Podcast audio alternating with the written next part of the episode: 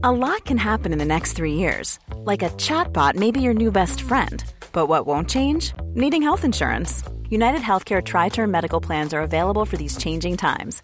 Underwritten by Golden Rule Insurance Company, they offer budget friendly, flexible coverage for people who are in between jobs or missed open enrollment. The plans last nearly three years in some states, with access to a nationwide network of doctors and hospitals. So, for whatever tomorrow brings, United Healthcare Tri Term Medical Plans may be for you. Learn more at uh1.com. Hey, I'm Ryan Reynolds. Recently, I asked Mint Mobile's legal team if big wireless companies are allowed to raise prices due to inflation. They said yes. And then when I asked if raising prices technically violates those onerous two year contracts, they said, What the f are you talking about, you insane Hollywood ass?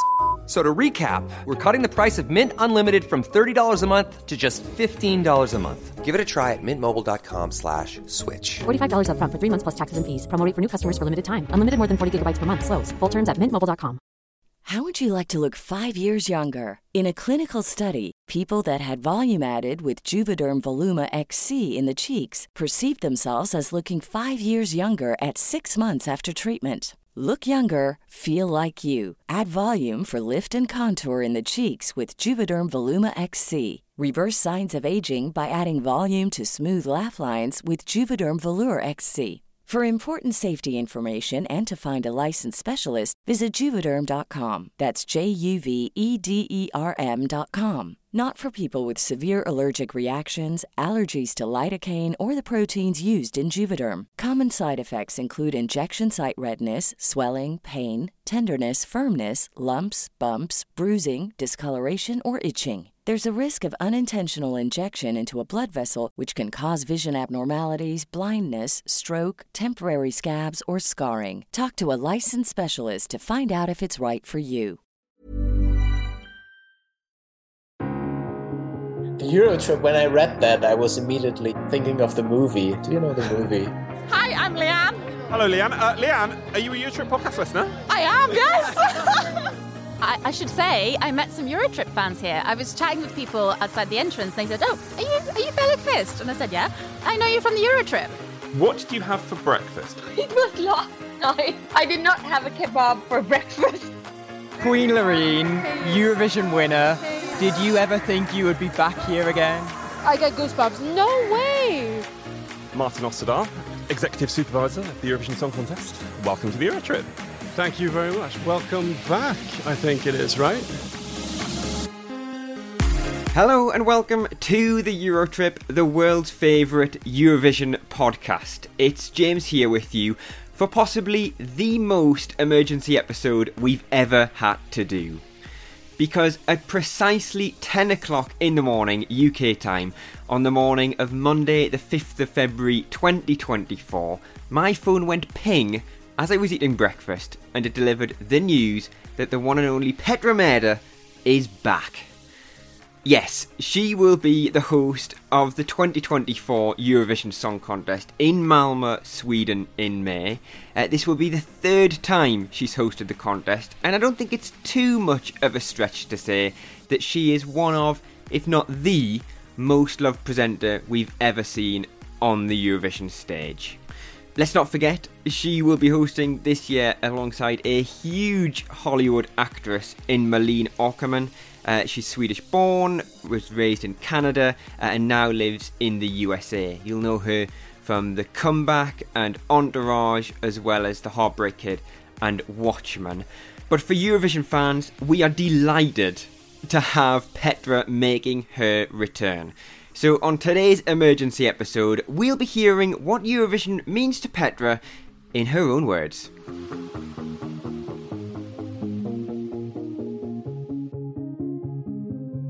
Yes, the excitement levels are still very, very high as the news broke just a matter of minutes ago uh, as I'm recording this, at 50 minutes precisely as I look at the clock on the wall over there. Uh, what do you think of the news? We'd love to hear from you. Uh, do let us know.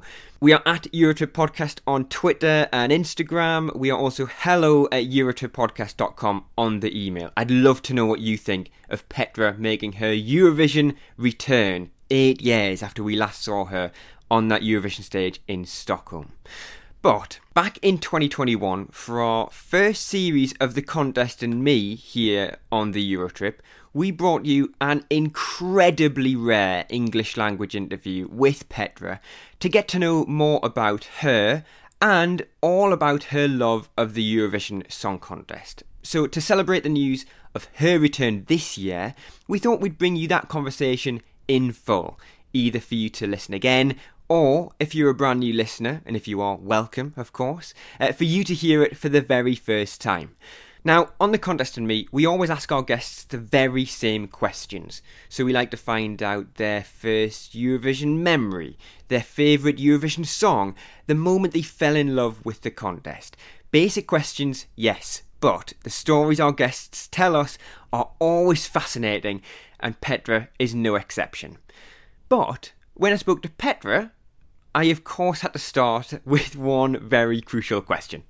Petra, before we get going, before I welcome you on, I must get you to finally put to bed exactly how we pronounce your name because so many people say it in so many different ways. So, Petra, tell us how we would say your name.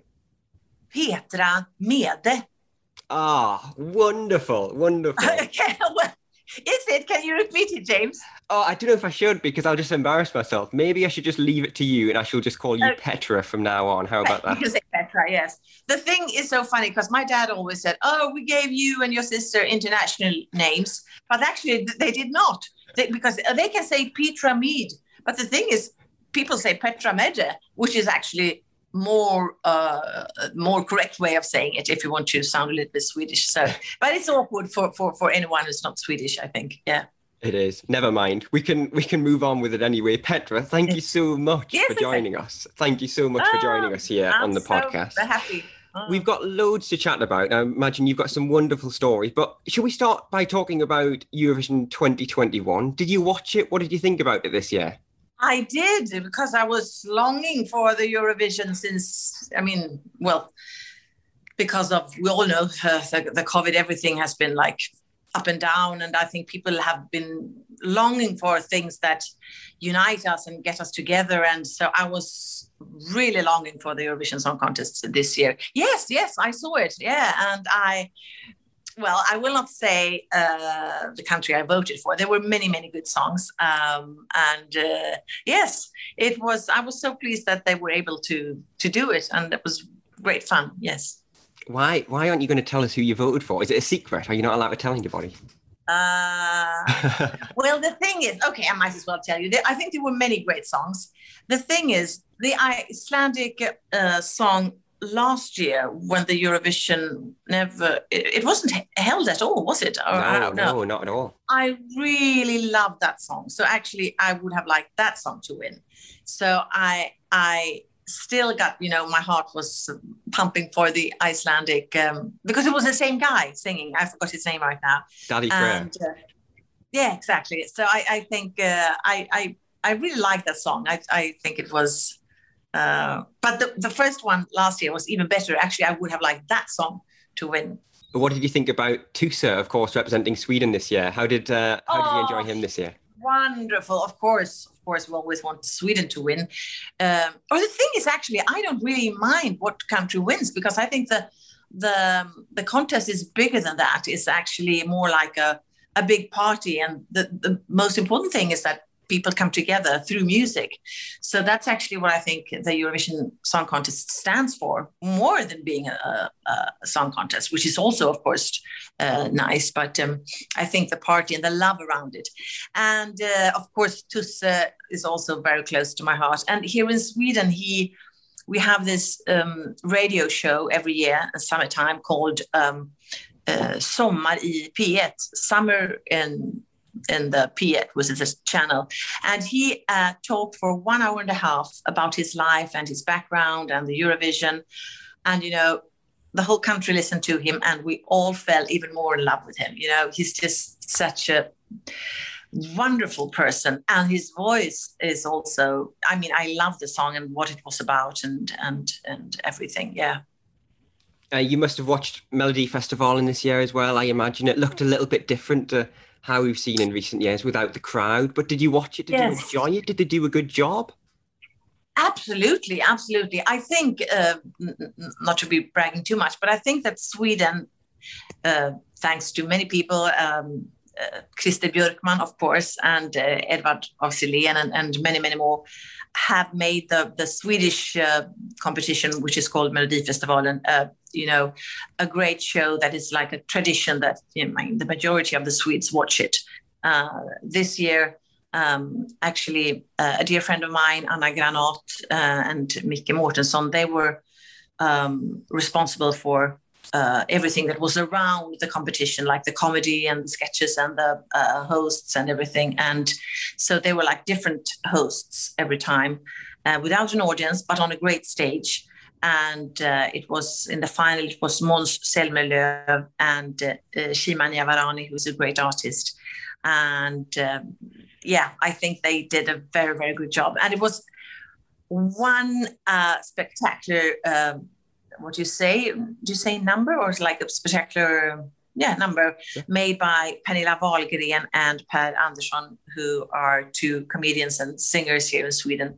And they just blew us away. And I think uh, Anna and Micke, who made this um, number, they were just one of the best things I've, I've ever seen. You know, things were put on fire and they were hanging down from the ceiling. And it was it was a number where everything that can go wrong did go wrong. So it was yeah. Oh, I think well they did a great job. And the thing is, I think that all the the Swedes working in the media or artists, we have become kind of used to not having an audience. Sadly, I mean, we love when the audience is there, but we have had to cope as best as good as we can. So everything on the telly has been, you know, I've been doing other shows on the Channel Four, and um, uh, Let's Dance, which you also have in England, of course. But you call it, you call it Let's Dance, yeah, yeah. Strictly Come Dancing, we call it. Strictly Come Dancing, yeah. yeah. And I mean, we are used to having, you know, so many people around, and we did it without any audience, and somehow we managed to make something else out of it, and uh, even become somewhat used to it. So, so I think that the Swedish television as a whole has coped, but we are longing for the audience, of course and it was the final year of Christer Björkman, of course. You mentioned him yourself. He's just done a remarkable job over the last 20 years or so. You must know him quite well as well. I imagine you've worked with him a few times too. Yes, yes, I absolutely. Um, well, I, I, don't know everything about him. Uh, I know that he's very tired in the morning. that I learned. Uh, he made such a good concept, and he made the Swedish uh, Melodifestival something that was concerning almost everyone, you know, from from children to elderly, and uh, and very uh, a show that was very including, and where also new artists can can make great success. And uh, yeah, the, the, the Swedish competition has become very very important. I don't know if it's that important in other countries actually. How is your national show uh, doing? Uh, I mean, because you do have a competition. I mean, um, wasn't Måns? Um, yeah, so we the... from 2016 to 2019 we had a national final, but it was just one show on one evening. It was very small. Ah. But is the Eurovision Song Contest uh, as big um, uh, as it is in Sweden? In in Great Britain yeah. or in the UK, yeah. it's very popular, especially on the mm. evening. But I think a lot of people watch it because they don't like it and they like to sort of making us ah. comments about it and stuff like okay. that. So uh, I think the Swedish audience really appreciates it, whereas a lot of the UK audience doesn't, sadly. But maybe that yeah. will change. Maybe that'll change. I think that because that was actually the way Swedes uh, looked upon uh, the Eurovision Song Contest before, uh, like 20 years ago. But I think uh, Christer Björkman changed that into um, taking taking it more seriously. Of course, we can still have like uh, entries that are uh, more comic. I mean, mm. we still can see that in the Eurovision Song Contest, and then you can laugh at it. But at the same time, we consider it a very, you know, kind of high-profile uh, competition. With we had our opera singer um, Malena Ernman who participated, who is like an international opera star. And um, if you talk about credibility, I think um, the Melody Festival has um, earned more credibility in the in the 20 years that uh, Christer Björkman uh, has worked with it. We'll talk a little bit more about the UK and the BBC a little bit later, but I want to mm-hmm. wind the clock back. I don't know how many years, maybe you'll tell me, because I want to know what your very first Eurovision memory is. Can you remember seeing Eurovision for the very first time? The answer is so easy because I'm in the in the spot of the ABBA era. You know, I was born in 1970. So when I was four years old, they won. You know, I every Swede uh, watched um, Waterloo when they won uh, with the song Waterloo in in Great Britain, actually in UK. Yeah. yeah. So that is my that's my absolute first. That's actually almost the first memory as a as a as a human being, because it was so big. And I remember running down to the what do you call the kindergarten or how do you say it in uh, the school. The, the, the school, yeah, yeah. Um, like preschool, and uh, we were like hysterical and they had newspapers there and we were cutting out you know the head of agneta and frida and uh, pretending to be them and it was just so big so big. So your first memory is in fact four years old and you somehow yes. remember abba and the eurovision song contest. That's madness. Yes. Yes yes yes. And i think one of my well the absolute first record i got i think my dad uh, bought it. It was the, the waterloo uh, the abba record yeah Wow, that's remarkable. I know you were very young, but you know, hearing stories from you know maybe people who are older than you or your parents, did did Waterloo and did ABBA change the contest in Sweden? Do you think? Absolutely, yes, yes. I mean, I I I wasn't there to experience how it was before, but I don't think Sweden really. Well, you know, the seventies was quite like a left. Uh, politically we were quite on the left wing here in Sweden, and I think the Eurovision uh, and even ABBA was considered a little bit commercial. So it was not, you know, um, if you wanted to be like real cool and have a lot of credibility, you were like uh, very into alternative uh, uh artists and things like that. But I think ABBA really changed it in 1974, and we everyone just fell in love with them and the contest. So from there on, I think it became uh, bigger than it had been before. So, when do you think you first fell in love with the Eurovision Song Contest? It's a question we ask everybody. When do you think ah. that moment was that it just you just sort of clicked with it and you just realised I really love this Eurovision Song Contest? Well, the thing is that I would have to be boring uh, to say that it was that year. I mean, I had never, I was only four. I don't remember what I had seen before, but I know that from from that day, uh, I always was so thankful to the Eurovision Song Contest for for letting ABBA win or let or having ABBA as winners. And uh, I mean, they were like ABBA and the Eurovision were like for me as a child the same thing. Yeah. So so therefore I would I would say that I have uh, seen it more or less ever since. And then I think I fell well. Of course, I fell in love with it when I was hosting it.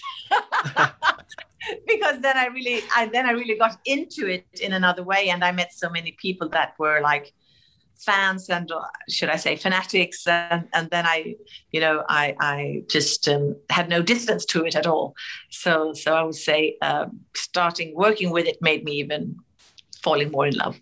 Yeah I can't wait to find out some more stories about 2013 mm-hmm. and 2016 when you hosted it. I'd love to know a little bit more about when, you know, you're growing up and you're getting a bit older and, you know, what are some of your other memories about watching Eurovision on TV or even Melody Festival on TV? Because, you know, we must mention that Melody Festival is as big as Eurovision in Sweden the thing is it is sometimes uh, sometimes i would say it's actually bigger because it's or or equally big. You know, we we care just as much as about uh, about uh, Melodifestivalen as the Eurovision Song Contest.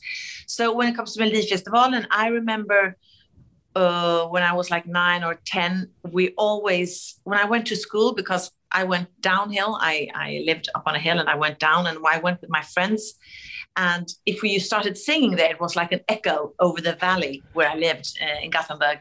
And there was uh, an artist called uh, Ted Gärdestad, and he had a song called Satellit that he won with. Uh, Satellit, Satellit, oh.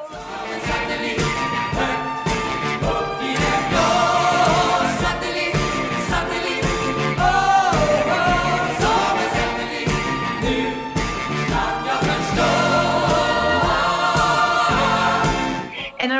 all the kids just, you know, singing and the the echo over the valley, uh, just, you know, uh, being so in love with with this uh, song and, and, this guy. That is like uh, a great memory. And also, uh, I remember you must correct me when it comes to the years. In um, wasn't it in 1980? Making your mind up, and if you want to see some more, na na na na na na na. 1981, I think it was. 1981 yeah. that i think that was maybe one of after abba that was the second song that i really fell in love with and i think the, sh- the show when they pulled the, the the skirts off the girls and they were like sporty and uh, yeah i always wanted to be one of the girls i love it when it's a group of two boys and two girls obviously Oh, honestly, those stories are just. and we actually had one i'm sorry to interrupt we had uh, björn skifs also um, a great swedish artist and he was singing in the eurovision um, Det blir alltid värre framåt natten. It always gets worse when the night comes because I miss you and everything. And he forgot his lyrics in the Eurovision Song Contest uh, when he was singing live.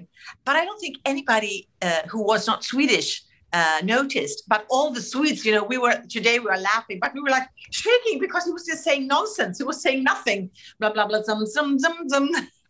And I remember being like this. Uh, but the thing is that nobody else in other countries that they didn't understand it. So, but he he really forgot all the lyrics, and I don't know if that ever has happened before or later.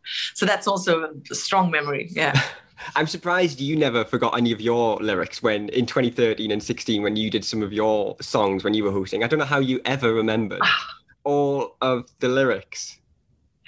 you know, when we did this uh, uh, a number, do you see a number? Yeah, a number Yeah, yeah. called uh, uh, the Swedish Smorgasbord uh, in 2013, which was like almost seven minutes long.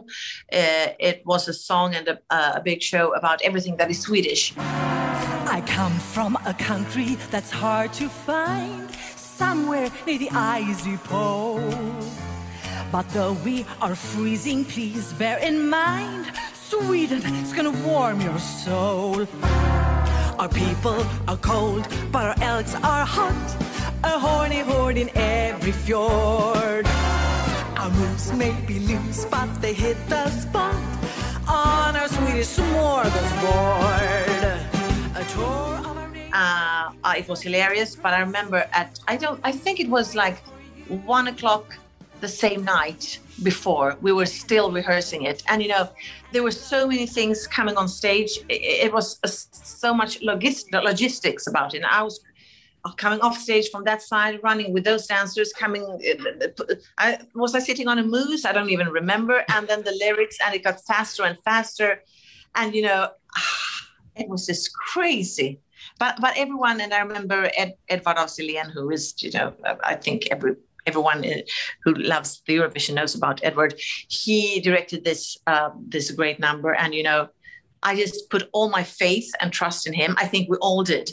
But you know, when we rehearsed it the first time, and I think Edward said that afterwards that, you know, but they didn't tell us who were on stage that they, you know, they just said, but we're, not going to make it. This, this is not, this is, it's not going to be possible to do this. It's just, just too crazy. Uh, and the thing is that 2016, uh, Edvard uh, had the same high ambitions as he always has. And uh, then Måns and I did this um, love, love. Uh, A peace, love, love, peace, peace. a peace piece, yeah, exactly. exactly. Uh, uh, that was also like, yeah, almost the same thing. Although I think it was a couple of minutes shorter, but it was the same thing. You know, the ambition we had, or that the, everyone had, with so many dancers and the, the, the, all the cameras. Ah, you know, I still, I'm amazed that I participated in this. What was 2013 like? When do you remember getting the call to say, Petra, we'd love you to present the Eurovision Song Contest? And you must have thought when you got asked, okay, but who else am I going to do it with? Because you were the first person in, I think, about 18 years to host it solo. You were the first person to host three shows because obviously you did the semi-finals solo. yes, yes. Um, You, you, you're mad, aren't you? Yeah, well, yeah, I, I, I absolutely remember uh, getting a call. I, I think it was uh, Christer, Edward, and um, the new EBU director, just out of his name. Yeah, all of a Martin sudden. Österdahl. Uh, Martin, I said Matthias, Martin Österdahl, of course. They invited me to a dinner. Uh, and I actually, the thing is that I was pregnant uh, and expecting a baby in January. So, so I, you know, I didn't even think about being an option because I knew that the Eurovision was going to be held in, in May. And uh, I mean, for me, I knew that, of course, I can do it, but but I thought people maybe think that I would be on mother's leave or maternity yeah, leave or something yeah. like that. Yeah, um, which I I never were, never have been because uh, I love my baby and I love working and uh, I've taken her with me.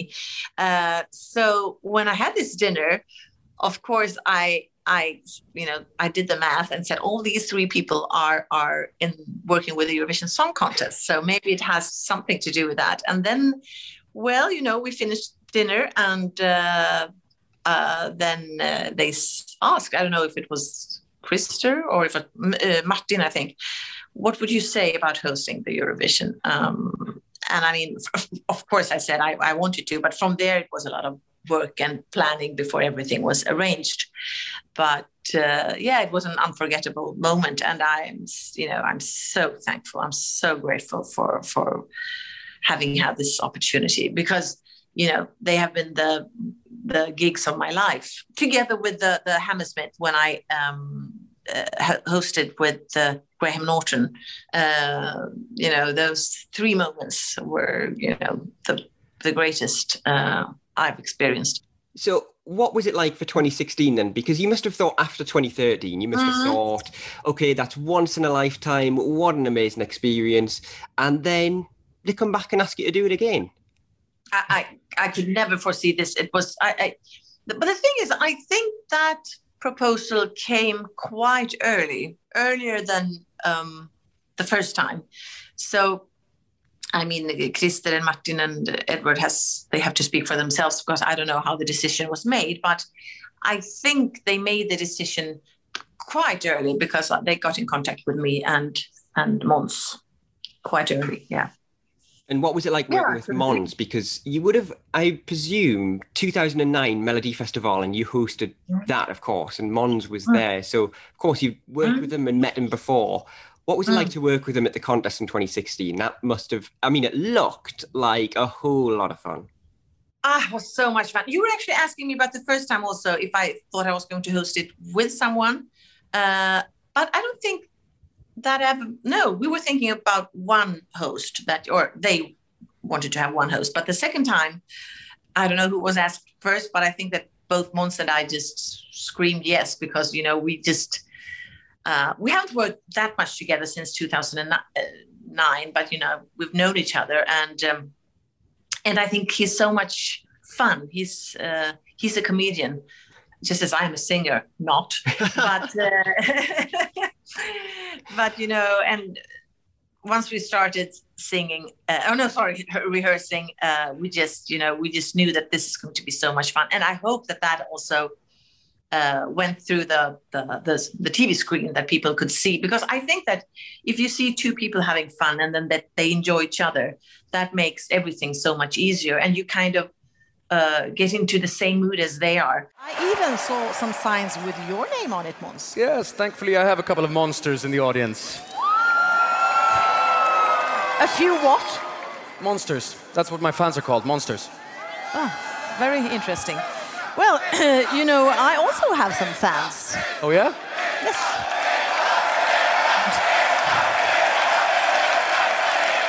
And um, And what are they called? They are called very intelligent people. How much did you work with Edward? You've already mentioned him a few times already, but of course, I imagine the relationship must have been really close between you, Måns, and Edward to make sure that showed. Extremely close. Yes, yes, extremely close. Yeah, it was. I mean, it, it was like we were almost isolated doing our thing uh, for many months, and then you know we came into the big production. But I think that is also very important when you work with the the the director and the the writer that you get into the same mood. Uh, and we were really getting the the, the vision that edward uh, had for us.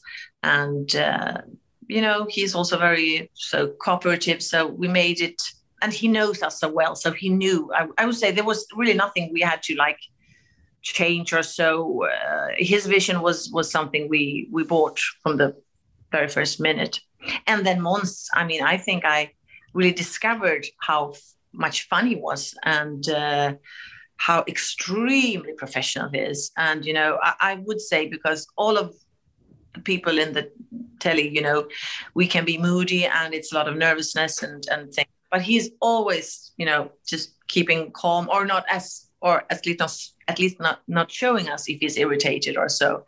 And I would say the only thing uh, Edward and I didn't um, agree on with Måns was coming out to his uh, uh, country house. because Edward and I are so much of city people, and uh, from the beginning, uh, Måns told us, "Oh, we have to come out to, you know, we can spend the weekend in, in on, on the countryside, and and uh, we can swim." And, and Edward and I, we were just kind of trying to procrastinate. You know, yes, of course we will, but you know, but we never got there because we were too lazy and too much of city peoples. so he never got to show the great house, and now it's sold, and he probably bought a bigger one. So so we were making a little bit fun of that. But yeah, oh, he's he was so oh, it was so much fun, and uh, it was also I mean it was so great to to, to host it. Uh, alone because that's also sometimes easier because you know you don't you just have to ri- rely on yourself and if you if you make a mistake or so you don't have to um, be responsible uh, for somebody else's um, you know if if i don't do everything right, I feel responsible for Måns. Whereas if I forget words or things and I'm doing it myself, I can kind of rescue the situation. So first, I was a little bit nervous that how am I going to? And I'm also quite uh, individualistic, you know, like having things my way and so forth. And uh, and Måns, and I was thinking, how is it going to be? And the thing is that Måns uh, actually just made me feel much more safe and uh, also funnier because he laughed at me and i love people who laugh at me and he was also so much fun so so you know i, I would love to work with Måns again he's just great another one on 2016 the semi-final the interval act where you do this you know this big grand number you know what i'm going to ask the, the, part where you've got to do the languages you've got to sing mm. all of these languages that oh. have always have ever been performed at the contest mm. you're shaking mm. your head you look stressed already mm. just me mentioning it mm. go on tell me mm, yeah yeah, I would say. Well, first of all, I should say that when it comes to my preference, I since I'm like I like these old Hollywood, uh, so I think that number is just as as great as because Love Love Peace Peace has become you know like a kind of a, a song that every all the fans know. Uh, but I would really like to emphasize also this this number. It was so classy and it was really up my alley. Is that what yep. you're saying? Or down my alley? Um, so so yeah, but it was so hard. It, it, all, of the and and Måns was so much better than I was. So so yeah. Oh, we were rehearsing day and night. It was so fast. Uh, I, I think well, we shouldn't compare, but I I would say Måns did it somewhat better. But it was yeah. Ah, and that was live, wasn't it? It's, you, it's that... all Edward's fault. No, who, who, wrote the lyrics? I should have a talk to that person. and it was it was live, wasn't it? You weren't mm. miming. You were actually singing oh. those words live on the night. Crazy, crazy. Where else can you hear a Romansh and Luxembourgish sung. We've had two songs with sign language and three in a made-up tongue. Antillean Creole, Norwegian, Faroese, Viennese, Neapolitan, Catalan, Udmurt, Montenegrin, and Maltese. And Greek, Albanian, Slovak, Ukrainian, Romani, Russian, Romanian, Crimean, Slovenian, Hebrew, Armenian, Arabic, and Lithuanian. Portuguese, Macedonian, Breton, Estonian, Pontic, Icelandic, Croatian, Bulgarian, Georgian, Italian, Bosnian, Latvian, Corsican, Serbian, German, Hungarian. Polish and English and Irish and Finnish and Swedish and Spanish and Dutch. Some Turkish and Danish and French. Tahitian, though not very much. And though I don't know Czech, Swahili is or Greek. Music is a language that we all know how to speak.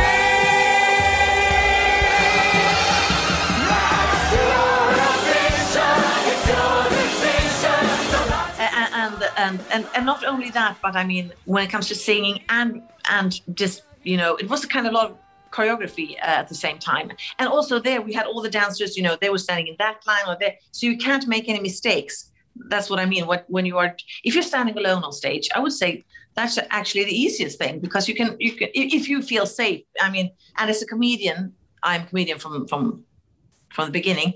You can always kind of get through things but when you're in this great show and everyone you you have to rely on each other you know i can't just bump into a dancer or or you know everyone will fall and so but the only thing i i i miss is not being able to do it again because you know those things we do it once. Of course that is also the, the charm of it but you know sometimes you want to say oh i would like to do that again. I would like to do those two numbers you know 100 times more. But it's it's one off that's also the great part of eurovision that it's it's uh, direct and it's live and it's it never comes back. It's yeah. Yeah it's absolutely marvelous. And thankfully you did a wonderful job both times. Um, i want to ask you about your favorite eurovision year i know we've talked a lot about 2013 and 2016 mm. so maybe you can mm. try and choose between them but also another of your favorite years where you didn't host just because of the songs or something else can you try and choose a favorite year as well when it comes to the earlier Eurovision Song Contests, I, I mainly remember the songs actually more than the show around it. And I, I think that's also because the the show around it has become so much bigger the last years. Uh, I mean, I remember, of course, um, Lill Lindfors, uh, Swedish host in 1985, should that be yeah. when she dropped her dress i mean that is like uh, and she is you know she's like a role model for me because she's so calm and sure of herself and uh, i was so inspired by her so that was you know i'm sounding very nationalistic but of course it's it's more fun when your own country is hosting it and that's also what you remember so i remember that also when Germany did it a couple of years ago, when they had the, uh, I think it was great. What was the, the the the girl, the comedian's name? I don't have it now, but I think she was so much fun, and they did a, a, a great job also. And I remember uh, what year was that? Si tu aimes la musique, dansez avec moi. Si tu aimes danser, na, na, na, na, na, na. You know that song? Me and my best friend, I think we were around 9, 10, we wrote a Swedish version, uh, the Swedish lyrics to that song. And then we sent it to the Swedish television and said that we had written the whole song and we wanted to perform it in Swedish. But of course, they understood that this was this was not our song. So we never got to sing it. But I remember the Swedish lyrics. Om du gillar musiken, kom och sjung med mig. It was, yeah, we translated it into Swedish. It's, that's so. It's now these are like just glimpse of different Eurovision Song Contests. I know I, I, asked you for your favorite year, and you've mentioned about 20 different years, but I'm going to let you off yeah. because I'm, okay. not, I'm not going to force you to choose one. But it, it mm. moves us nicely on to favorite Eurovision song. And for somebody who isn't a singer, you've sung quite a lot so far, mm-hmm. but, but which is wonderful, I must say. But can you? Well, don't my manager never thought it was a great idea because they, you can't sing. Well, I did. I did my best. I always wanted to be a singer, and all I would have loved to participated in the Melody Festival, but I don't think I'm that much of a singer. But I do sing. You know, no one can stop me from singing in the bathroom. Yeah. Uh, uh, so, or the Eurovision Song Contest. well, now we're, we're at the time where the submission window is open for Melodifestivalen. Mm. Are you, Petra, going to write a song, enter a song? Are we going to see you in Melody Festival in 2022? Well, the thing is, I must tell you, I had a dream. I don't know if it was a, a nightmare or if it was a, a what, what is the what is the contrary, the, a, a wonderful dream. Uh, I dreamt that I was going to participate in the Melody Festival because I think I have like a little yeah you know there's something that I, I can't let go of. And the thing is that everything was in the dream. Everything was arranged very quickly. They said oh we have a song here. You're going to sing it tomorrow. And you're not announced but we will you know we will tell it during the the, the show that you are coming so i hardly learned the song. And you know i was trying to do the dance steps and you know my manager said this isn't good you know but you know now we have promised. And i just said but am i going to you know is my going to am I going to spoil my career as a as a host and a comedian by doing this? And you know, my manager say, yeah, you might. Do. But the, everyone was like, you know, like clapping, like when you're at school and people are, yeah, do it, do it, do it, and then you kind of do something that you never should have done. And uh, I remember waking up all wet and sweaty uh, just when I was going to start singing. So maybe the dream was uh, was an omen. Don't do it. Stick to Absolutely. stick to comedy. Stick to presenting. That's that's Yes, your area. exactly. Don't do any Yeah, more singing. what about your favourite song then? Have you got some favourites that you always like to listen to? Have you got some that always come to mind when people ask you about your favourite ever Eurovision song? It's hard. It's a hard one, isn't it? It's a difficult question. It depends on what day of the week it is. I should actually have to. Okay, let's, let's just mention some of those that I frequently sing. Of course, it's ABBA, it's Puppet on a String, it's Cliff Richard, it's Making Your Mind Up. I, I, I constantly go back to ah the Belgium J'aime, j'aime la vie. Um, how, how and then of course Måns Heroes. I think is ah uh, of course. He would love uh, to hear you say that, wouldn't he? I bet you he loves it when you tell him that's one of your favourite ever songs. He loves it, doesn't he? Yeah, well, yeah, I hope he does. but I think it was, it had everything. It was so powerful and, um, and um, Euphoria is also, I, I mean, I sound very nationalistic, but I think Euphoria is, I've heard it in so many versions. I actually heard it in a, um, an, an orchestra, symphonic symphonic orchestra played, and there I actually spoke to the director and said, "What what do you think about this melody and this um, as a as a piece of music?" And she said, "It's just it's fantastic." And she comes from the you know classical music side, and, um, and she said that that that melody is so universal and uh, also fits in different kind of styles. So, and then there's Johnny Logan, of course. When I when I when I was at the Hammersmith uh, and he came up, started singing on stage. Ah, what's another year? Yeah, no, I'm sorry. I, I will. The answer is what's another year. What's another year for someone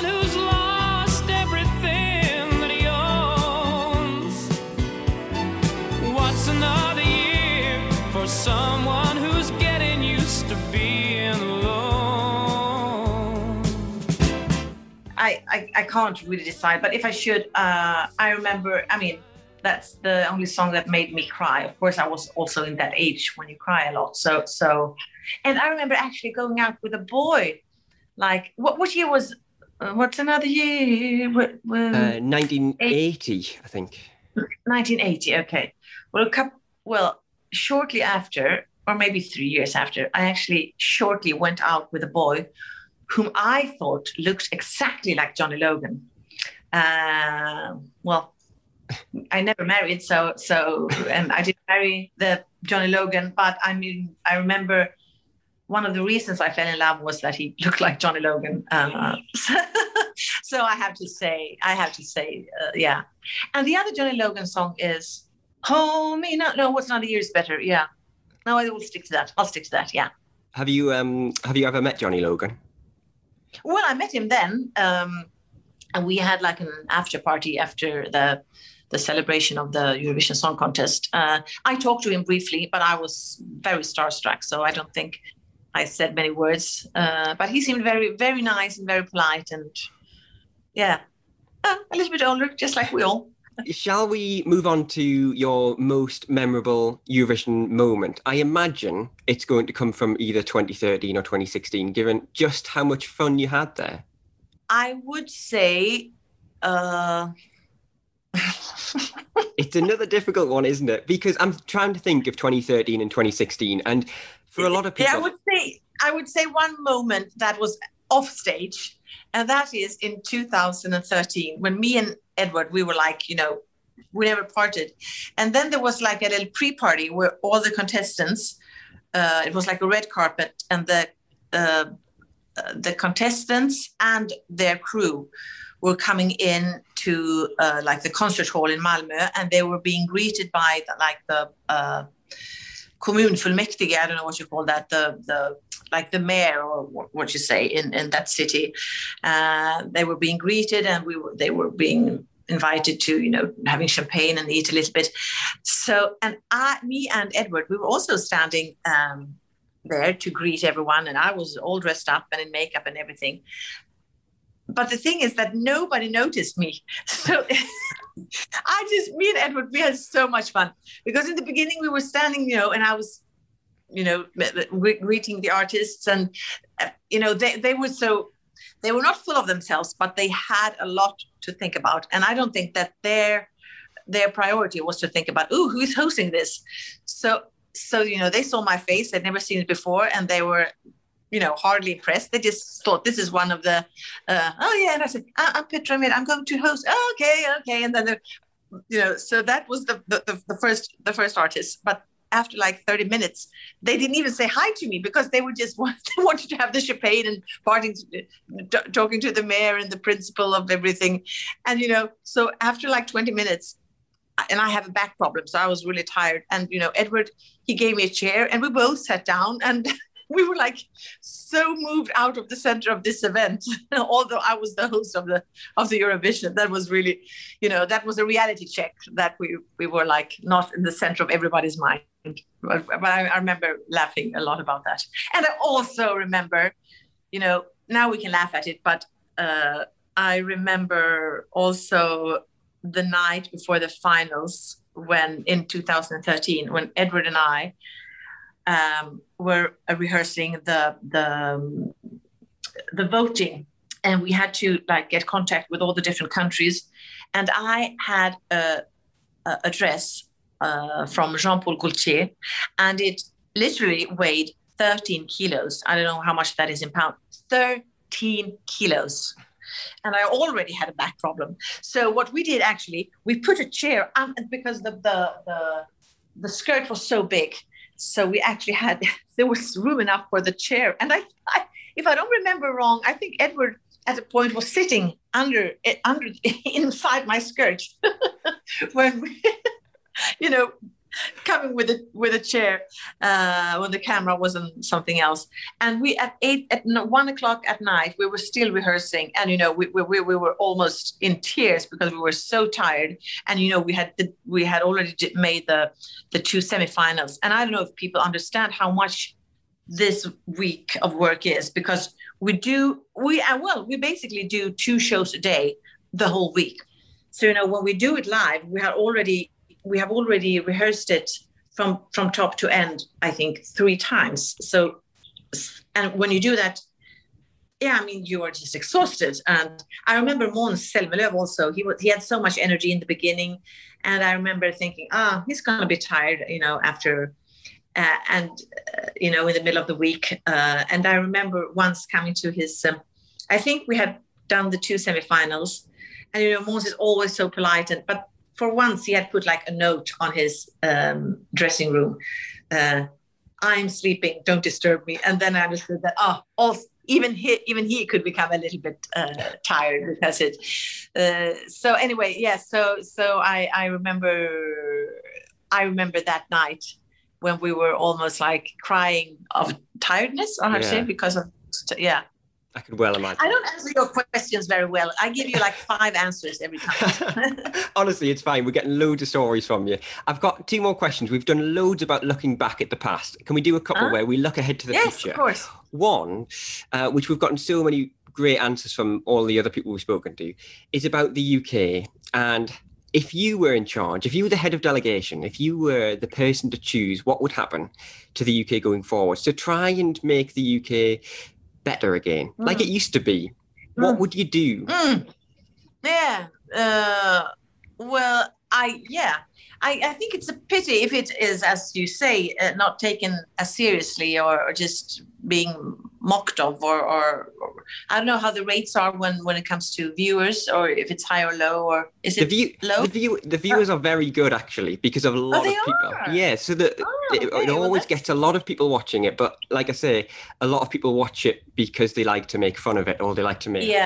ridiculous. Well, I think that one one thing that. Um, Edward and, and Christer and Martin and well, many people working with the, the contest uh, did was to be a little bit self-aware and also be able to make fun of yourself that you that in the show you show that you are having kind of a distance at the same time as you are in love with it. So you can actually like in love love peace peace you kind of yeah, you make fun of the competition, but in a in a in a loving way.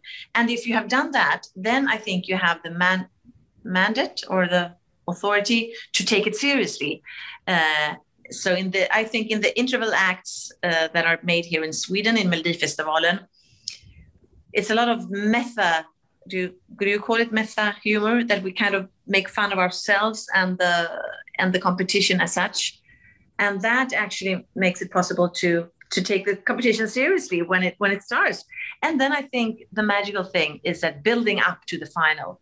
If you go and have like six shows before the final and you go around to different i mean small cities have hosted um, the, the the semifinals in sweden and that you know if you come to a smaller city uh, with this national show you know everyone is the, the whole city uh, becomes alive and and you know for one week they really live for this. And there are so many vol- volunteers working with it. And so they make a buzz about it.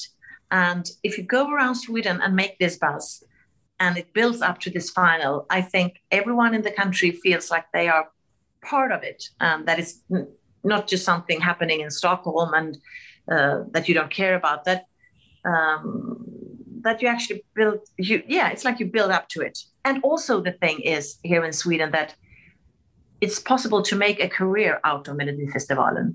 Um, so you know that if you win or if you do uh, you don't even have to win but we, we have this uh, girl who sang a song uh, just with the guitar clara uh, klingenström Klingenström, uh, quite a serious song actually about leaving a, bad relationship. And uh, I mean, she didn't win, but her song and her career is just moving up like this.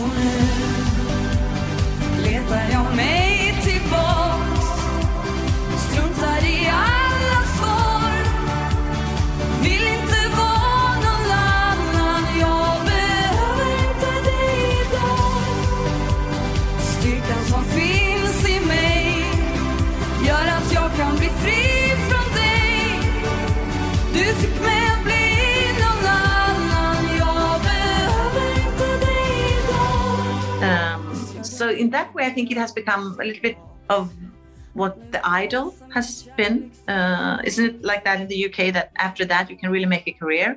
And I think the Melodifestival is is the same.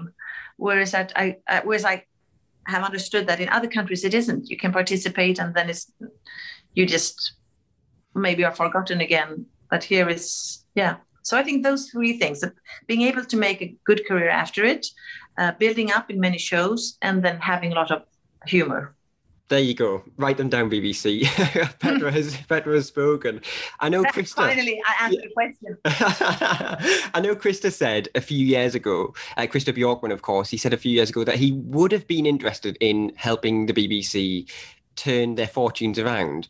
Uh, if the BBC rang you, Petra, to come and host a, a show, would you do it? Mm-hmm. In a heartbeat. Really? Really. I, I mean, I worked with um, uh, BBC and Graham Norton, and I'm so amazed by how professional the English telly, or at least BBC, is. One thing I can tell you is that here in Sweden, we usually don't work with prompters. So you have to learn everything you say. You know, you have to learn it by heart. And when I came to um, London to to do this 60s uh, Eurovision show, uh, I was. Um, I just said, uh, I'm, I'm, not, I'm, not, going to be able to to to, to do this. Uh, I mean, I can't learn all the text. And then I worked with Simon Proctor, who's just wonderful. Um, and he said, "You don't have to learn anything, Petra. We've got prompters." And I just said, "What are you saying, Simon?" And I just looked everywhere. There were there were signs saying what I was supposed to say. You know, there was a camera, and just beneath it, or just there, everything. So I could actually just, I know I hardly had to, I had to prepare, but it was, it was great. Wow. I was just, yeah, so I would absolutely, come I would absolutely come. Yes. If my English is good enough, I, I, I, I, I now I see that I'm forgetting words, but I know I can get into it. Absolutely. Petra and it doesn't matter. It doesn't matter if your English isn't good enough because it's on the prompter. You just have to read what it says. exactly, exactly. But how should I improvise? I will improvise anyway. Oh, yeah.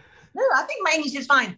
I'm actually amazed by this interview how I think I have a lovely accent. I, I lose words, but I, you know, and I remember at school I always wanted to be British. So when I was like eight, I said, "I'm Petra." Yes, of course I can. And I, I tried to sound like a snobby English person.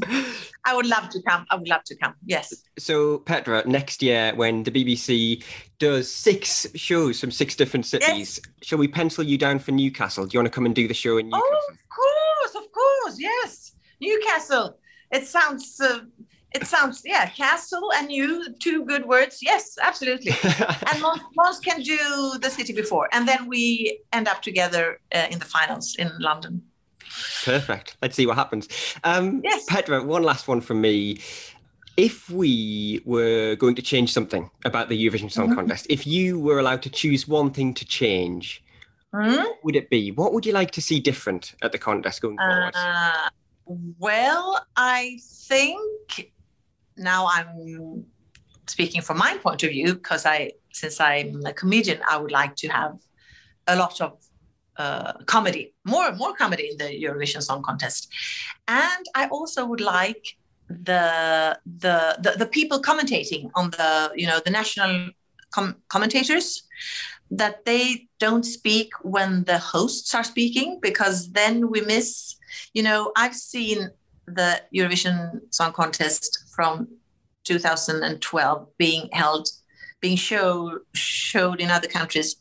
And then when i speak it's the commentators that are just saying other things. So they lose all the manuscript that we have written all the jokes all the and i think that when the hosts speak you can have subtitles instead so that you don't miss the all the fun that we have prepared So, Petra, you mentioned that dream you had earlier on about participating at Melody Festival. And is there any chance that we'll ever see you host Melody Festival again? Because we've seen you do it twice before, and we've seen you do Eurovision twice before. We'd love to see you on that screen again. Oh, thank you so much. I hope you're talking for for for many people. Uh, and uh, you know, I don't close any doors. I love Eurovision. I love Melody Festival, and, and it will always be a part of me. Absolutely. Perfect stuff. Well, Petra, what a journey we've been on over the last Yes. goodness knows how long. Honestly, it's been an absolute pleasure speaking to you. Thank you so much for all your you wonderful so much. It was a pleasure. I hope I didn't. Uh, I hope you got some answers, you know, or half answers as at least, because I talk so much. No, honestly, Petra, what a pleasure. Thank you so much for joining us. You're listening to The Euro Trip. the world's favorite Eurovision podcast. There she is, Petra Mede, soon to be three times host of the Eurovision Song Contest. Only one other person has been able to say that in the past Katie Boyle, who hosted it four times between 1960 and 1974. Who knows, maybe Petra will do it again if Sweden wins in the near future. Uh, we'll just have to wait and see. Well, thanks so much for joining me uh, for this emergency episode of the Euro Trip. Plenty of episodes to keep you busy this week. If you haven't caught up with Melfest Monday from us yet, that is already in your feeds as I'm joined by Gustav Dahlander and Ben Robertson to round up everything from Melfest at the weekend. Plus, I'm joined by Liamoo, Diasara, and Engmans Kapell as they prepare to perform in Heat number two this coming weekend. Uh, we'll also be back with you on Wednesday this week for your regular episode of the podcast as we widen the scope and focus on all things Eurovision. So, in the meantime, don't forget you can follow us online. We are at Eurotrip Podcast on Twitter, Instagram, TikTok, and Threads. We are hello at eurotrippodcast.com on the email. Uh, you can head over to eurotrippodcast.com as well to read all of our exclusive stories. And if you would like to support what we do here on the podcast, you can do that over on buymeacoffee.com forward slash Eurotrip podcast. As well, don't forget to subscribe, leave us a review, and rate us five stars. From me, James, it is goodbye.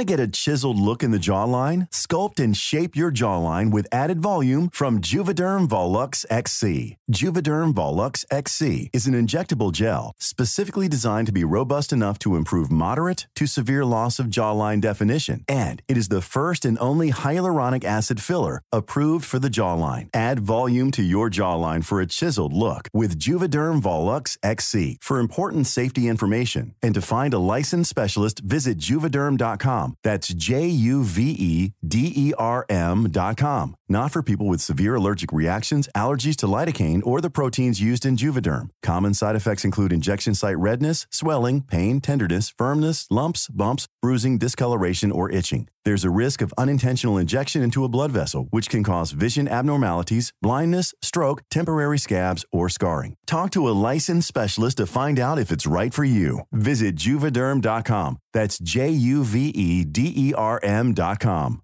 Planning for your next trip? Elevate your travel style with Quince. Quince has all the jet setting essentials you'll want for your next getaway, like European linen, premium luggage options, buttery soft Italian leather bags, and so much more.